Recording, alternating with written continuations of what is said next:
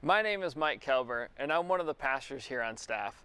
And if you're joining us online, thank you so much for, for joining us. I think it's really cool that we can be a part of a community together and worship God together, even if we're not always in the same room. That God goes far beyond uh, a building or physical space, that we're still united because of who Jesus is. So thanks for joining us.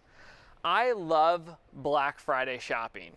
Uh, not like fake Black Friday shopping that starts on Thanksgiving. I mean, like Black Friday shopping 10 years ago when you woke up at 4 a.m. and you put on your hat and your gloves and you wait, you drove to the parking lot, you waited outside and in, out in the cold, and when the doors opened, you rushed inside to find your deals, and, and then you headed to the next store.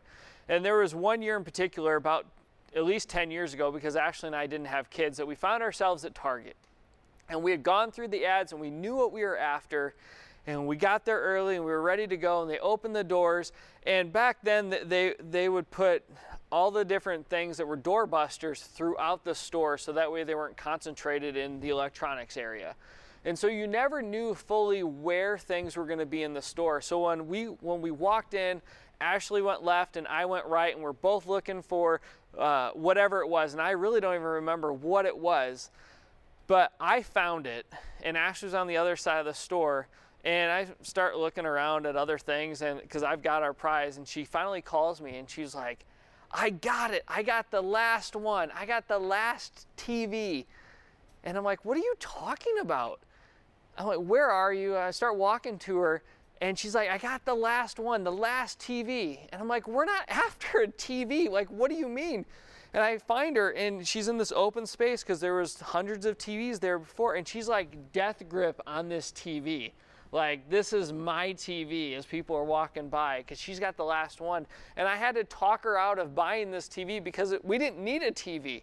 She just kind of got caught up in in Black Friday and and the mob mentality of like, hey, everybody's doing this. So maybe we should too. Like we're going to miss out on something.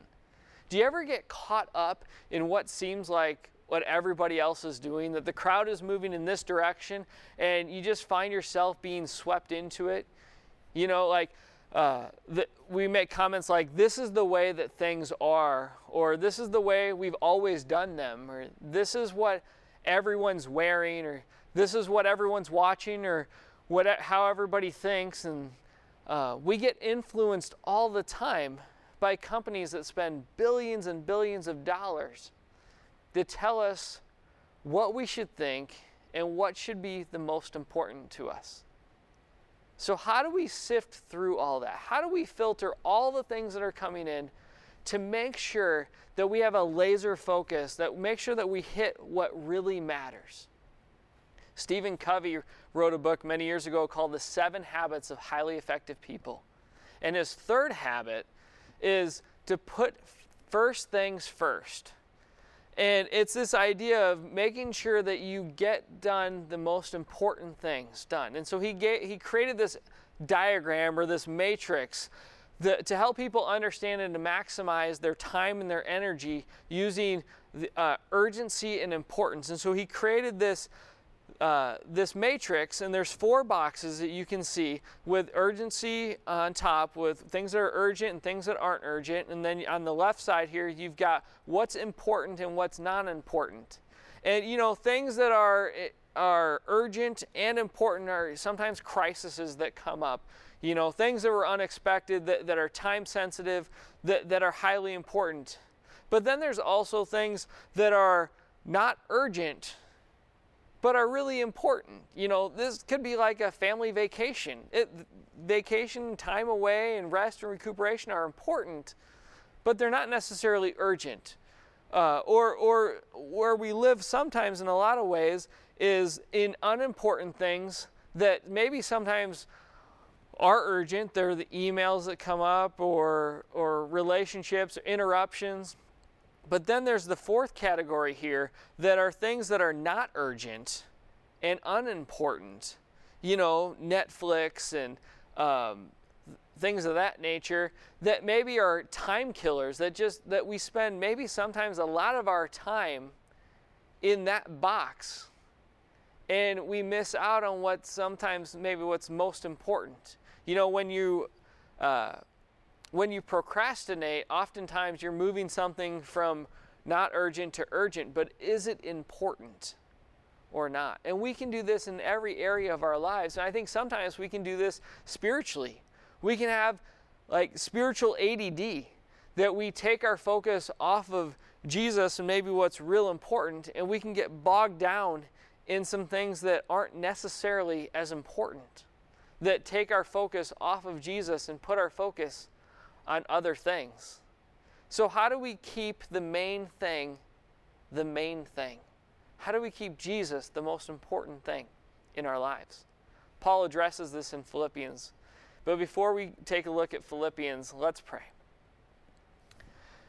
Dear God, we just thank you for the opportunity to gather together, to come to you in your presence, and to sit at your feet and to allow you to speak to us.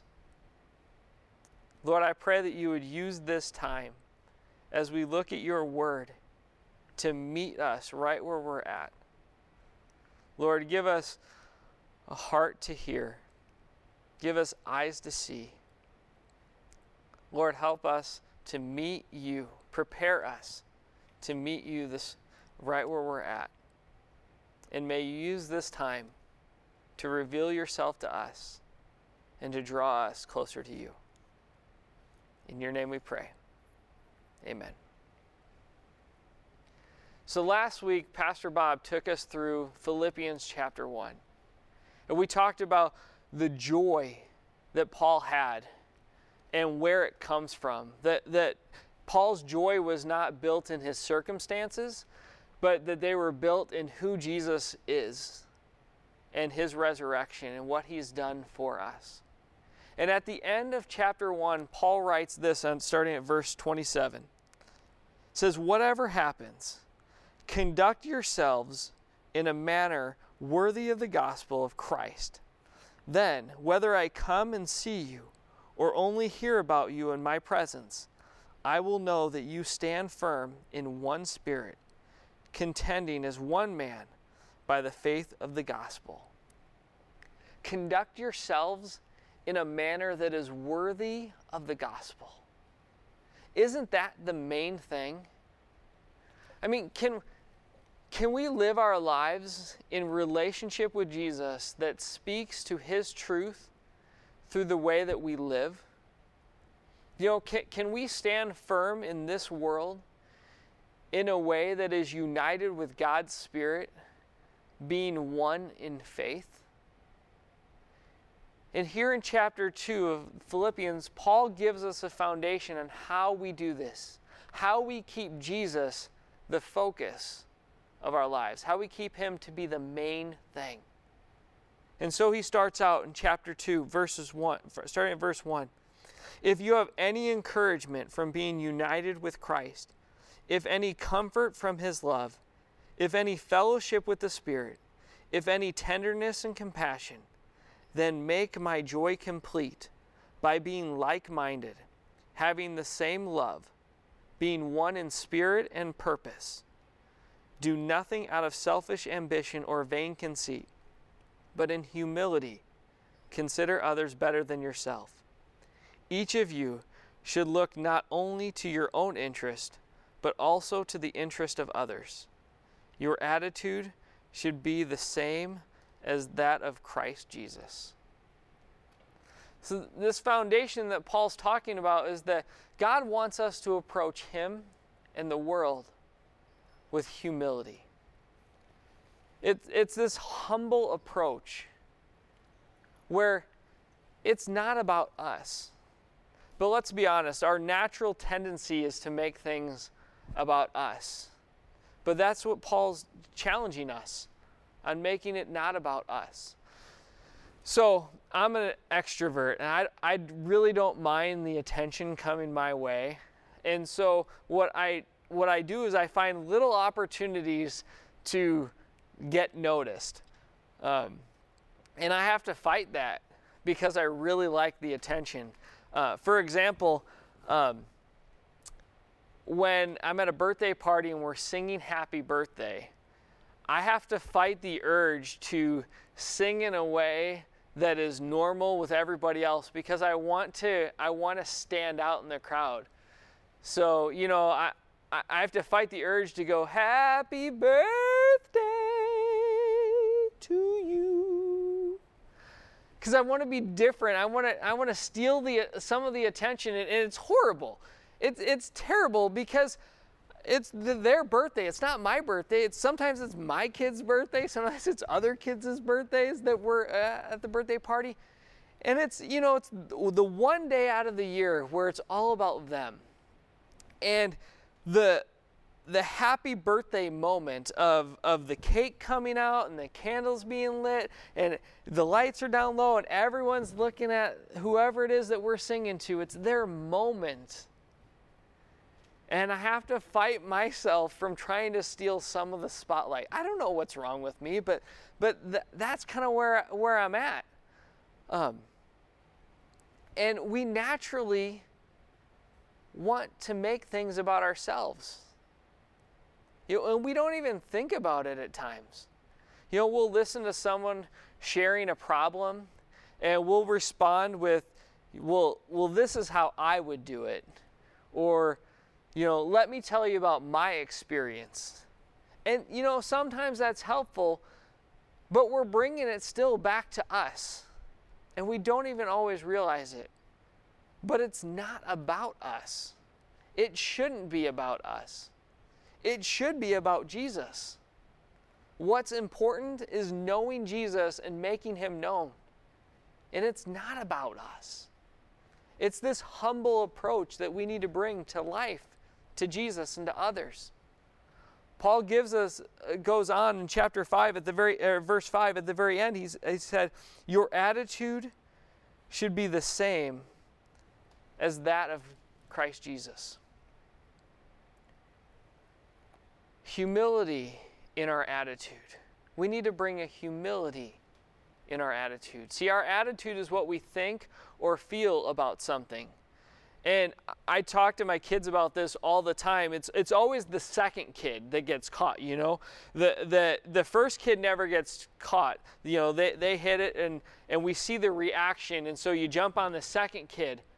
And and the conversations that I have with them are always like, hold on, hold on, calm down, take a breath. I don't necessarily fully care what they did. I, I right now I want to I care about what you're gonna do and you're in control of your response and your actions. Because that is something that we're in control. I can't control what somebody else does, but I can control what I do. And I'm, I'm constantly telling my kids that because we control our attitude. We control whether we're prideful or we control whether we're humble. But, you know, we have no reason to really be prideful. And we have all the reason to approach people with humility and approach God with humility. Because we are all sinners saved by God's grace. Romans 3:23 says, "For all have sinned and fallen short of the glory of God." And Romans 6:23 says, "For the wages of sin is death, but the gift of God is eternal life in Christ Jesus our Lord." See, we all sin we're no better than anyone else. We're all on the equal playing field. So it doesn't matter if you're if you're rich or poor or tall or short or smart or good looking or the color of your skin or where you grew up. We are all on equal playing field. You're a sinner, I'm a sinner. Your neighbors are, people in other countries, we're all sinners. We're all equal in that. So what do we have to be proud about? And then, you know, and then it's the fact that God is the one who gives us the gift of eternal life. It's nothing that we did to deserve it. You didn't do anything to deserve God's gift of eternal life for you. I didn't do anything to deserve it or to earn it. Because God freely gives of Himself so that all our sins could be forgiven. So, why should we have an attitude of humility? Is because we're all the same. We all start at the same place and we're all given the opportunity to receive a gift that Jesus is giving each of us. And when we carry this attitude of, uh, of Jesus is the one that gives us this gift and we're all in the same boat, it's easier for us to show grace, compassion, love, mercy. That it changes our approach to other people and to Jesus. When we have this attitude of humility, we know that we were saved because of Jesus and that it's so much easier for us to extend that to others. Pastor Bill and our student ministry, they're in a series called Rescue. And they're talking about this very idea that we need Jesus. And for the whole month of November, he's like, we're going to break him down so we can build him up. And there he's talking to the, to the students about our need for Jesus. Because if you don't know that you have a need, if you don't know that you start that you we all start out as sinners, then why are we going to gravitate to Jesus? And so a humble attitude is grateful and uniquely aware of their need for Jesus and others' need for Jesus. So, do I walk around seeing people this way? Do I walk around with an attitude of desperate thankfulness for Jesus? Or am I comfortable with my life and do I act like, you know, I've got it and Jesus is kind of just the cherry on top? Because how we view our need for Jesus impacts the way that we live. And so Paul challenges that our attitude should be like Jesus. And so, starting at verse 6, he he really kind of unpacks that. It says, uh, talking about Jesus, who, being in ver- the very nature God, did not consider equality with God something to be grasped, but made himself nothing, taking the very nature of a servant, being made in human likeness, and being found in appearance as a man. He humbled himself and became obedient to God, even death on a cross. Therefore, God exalted him to the highest place and gave him the name that is above every name. That at the name of Jesus every knee should bow in heaven and on earth and under the earth, and every tongue confess that Jesus is Lord, to the glory of God the Father. He says, have our attitude like Jesus. And Jesus' humility, part of Jesus' humility comes in his position. You know, we read that he didn't consider it uh, e- to be equal with man, with God. He made himself nothing. He took on the nature of a servant. He was he took on human likeness, the appearance of man. He was obedient. See, Jesus' humility was positional. It was how he positioned himself because humil- part of humility is how we position ourselves. It's putting God where He belongs, up on His throne, and you and I where we belong, at His feet. See, Jesus didn't t- use all of His power to come down to earth in this grand, great gesture. He comes as a baby. Mary and Joseph had to change Jesus' diapers. They had to burp him. They had to teach him how to ride a bike, drive a car, and manage his allowance. Jesus didn't have this grand palace that people flocked to him. Jesus walked from town to town. Jesus got up from the table and he, he washed people's feet like a servant. And then Jesus says, You know, I'm giving you the example. I'm the example. No servant is greater than his master, so follow my example. That's how Jesus, is, Jesus positioned himself as a servant in a humbly low position. How do we position ourselves? You know, our, uh, what are the things that maybe we're too important to do? You know, are, are, are we too spiritual to have non believing friends. You know, maybe we're too knowledgeable, we're too smart to spend time in God's Word. You know, do, do, we know how to use our resources, what God's given us, better than what God does? Do we, uh, do we position ourselves in that way? Do we surround ourselves with people who tell us what we want to hear? Or do we position ourselves with mentors to challenge and to speak into us? Do we ask the Holy Spirit to really lead us and guide us wherever and whenever He wants? Do we trust God enough to really let go? What position do we hold in our lives? Are we the most important person? Are we better than other people? Do we think that we're better? You know, when we're driving by someone on the corner and they're holding a sign, what are the thoughts that go through our heads? Or when we hear of a volunteer opportunity or a need, do we wait for somebody else to fill the void or do we step in? What position do you and I hold in our lives, and what position does Jesus hold in our lives? Paul then goes on um, to talk about uh, our humility in our words. He switches gears.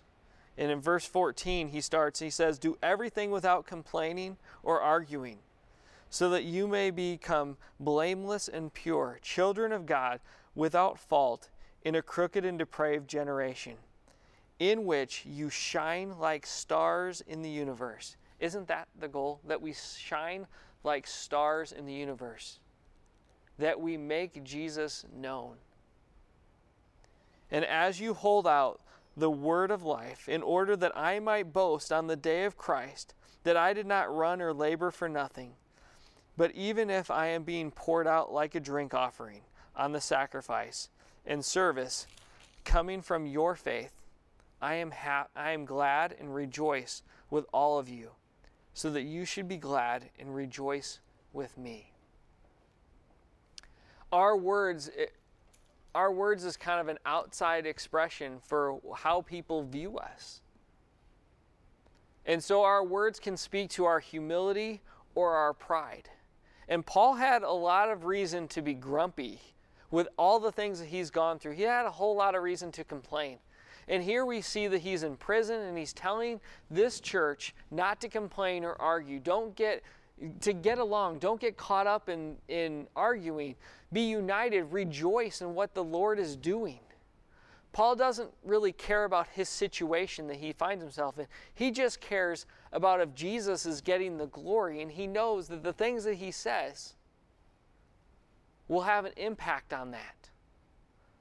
Paul writes, uh, or James writes about our, our tongues in, in James chapter 3, verse 8. He says, Likewise, the tongue is, the small, is a small part of the body, but it makes great boasts.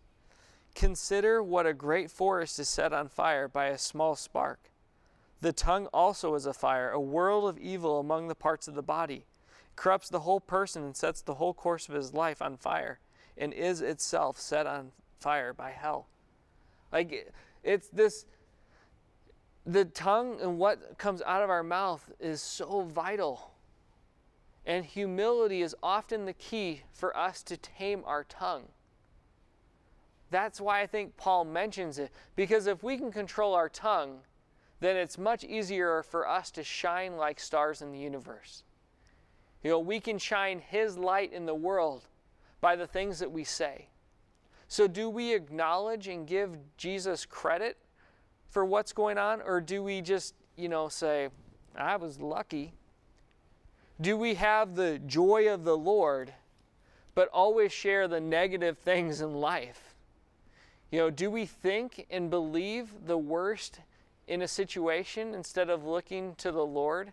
and how He is at in each situation? Because what we say is, uh, is the overflow of what's in us. So when we're having a bad day, can we still be thankful for who Jesus is and what He's done in our lives? Can we be the encouragement for others and come alongside them and point them to who Jesus sees them as? You know, do our words build Jesus up or do they elevate ourselves?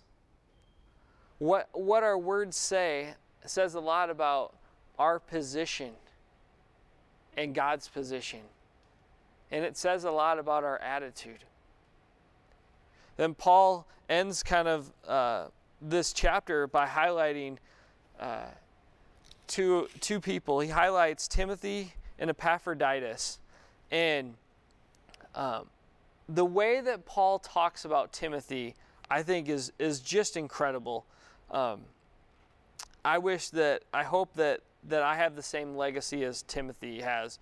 Because in chapter 2, verse 20, this is what Paul writes about Timothy. He says, I have no one else like him who takes genuine interest in your welfare. For everyone looks out for his own interest, not those of Jesus Christ. But you know Timothy has proven himself, because as a son with his father, he has served with me in the work of the gospel. He's saying, This is how great Timothy is. Like, he's amazing. I have, no one else like him because he is he isn't concerned about his own interest he's concerned about jesus' interest. He has laser focus. Are we can we say that that we are about what jesus is interested in? Paul encourages the church of philippi with this strong and tough challenge. He sets the bar really high for the church in philippi to strive toward and i think it's it's the same for us I want to ask you, right where you're at, to take a quick inventory of how you're doing conducting yourself in a manner worthy of the gospel of Christ. Take these three areas of humility. Which one do you think might deserve some, some attention? How would somebody describe you? Would they say that man, she is so selfless. She cares more about what concerns Jesus than herself. Is that, is that what people are saying about you or think about you? You know, let's keep the main thing the main thing. Let's let that be our focus. And, and when I think about this text, and as I've been reading through it and preparing for it, I have to ask myself how my life would be different if I cared more about Jesus' interests rather than my own interests? And that's a tough question to ask. But then I follow it with an even harder question, which makes me feel even more uncomfortable. Because the next question is Am I willing to make the changes? You know, am I willing to take some risks? Am I willing to let go of my comforts, my routines? Am I willing to stand out, to be different, to give of my time, to do things differently? You know, are, are these going to be just some verses that, that we read, or am I willing to really internalize them and humble myself for the sake of the cross? Now, I, I know what the right answer is, but it gets messy. And I'm guessing that I'm not the only one that is or needs to answer those questions. And it's my desire and my hope for that it's your desire too is for us to conduct ourselves in a manner that is worthy of the gospel of Christ. You know, can we live in such a way that when people see us, they see Jesus? Because of the humility that we bring. That's my prayer for myself. That's my prayer for us as a church. Pray with me. Dear Lord, we thank you for knowing that we are all sinners and still loving us. Thank you for looking past our sin and by giving us the gift of your Son that we can be forgiven and we can be in relationship with you. Lord, forgive us for the times that we lose focus, that we, we get onto something that isn't really important or, or isn't really necessary or urgent and we take our focus and our attention and our time and our energy away from you. Lord, forgive us for those Lord, forgive us for our pride that sometimes gets in the way and that changes our focus and it takes our eyes off of you and puts us in the limelight. Lord, I pray that you would help each of us this week point out one area that we can be more humble this week, that we can approach you and others in, in, a light that, that spreads your name, that points people to you. Lord, whether it's the way that we, our attitude that we bring, or the way in which we position ourselves and prioritize ourselves in our, in our lives, or through the ways in which we talk about ourselves and our situation and the way that we talk about you. Lord, I pray that you would just help us this week to focus more on what matters most and let the other things fall away. Lord, we love you and we thank you for the opportunity that we get to serve you and to bring you glory. We ask these things in Jesus' name. Amen.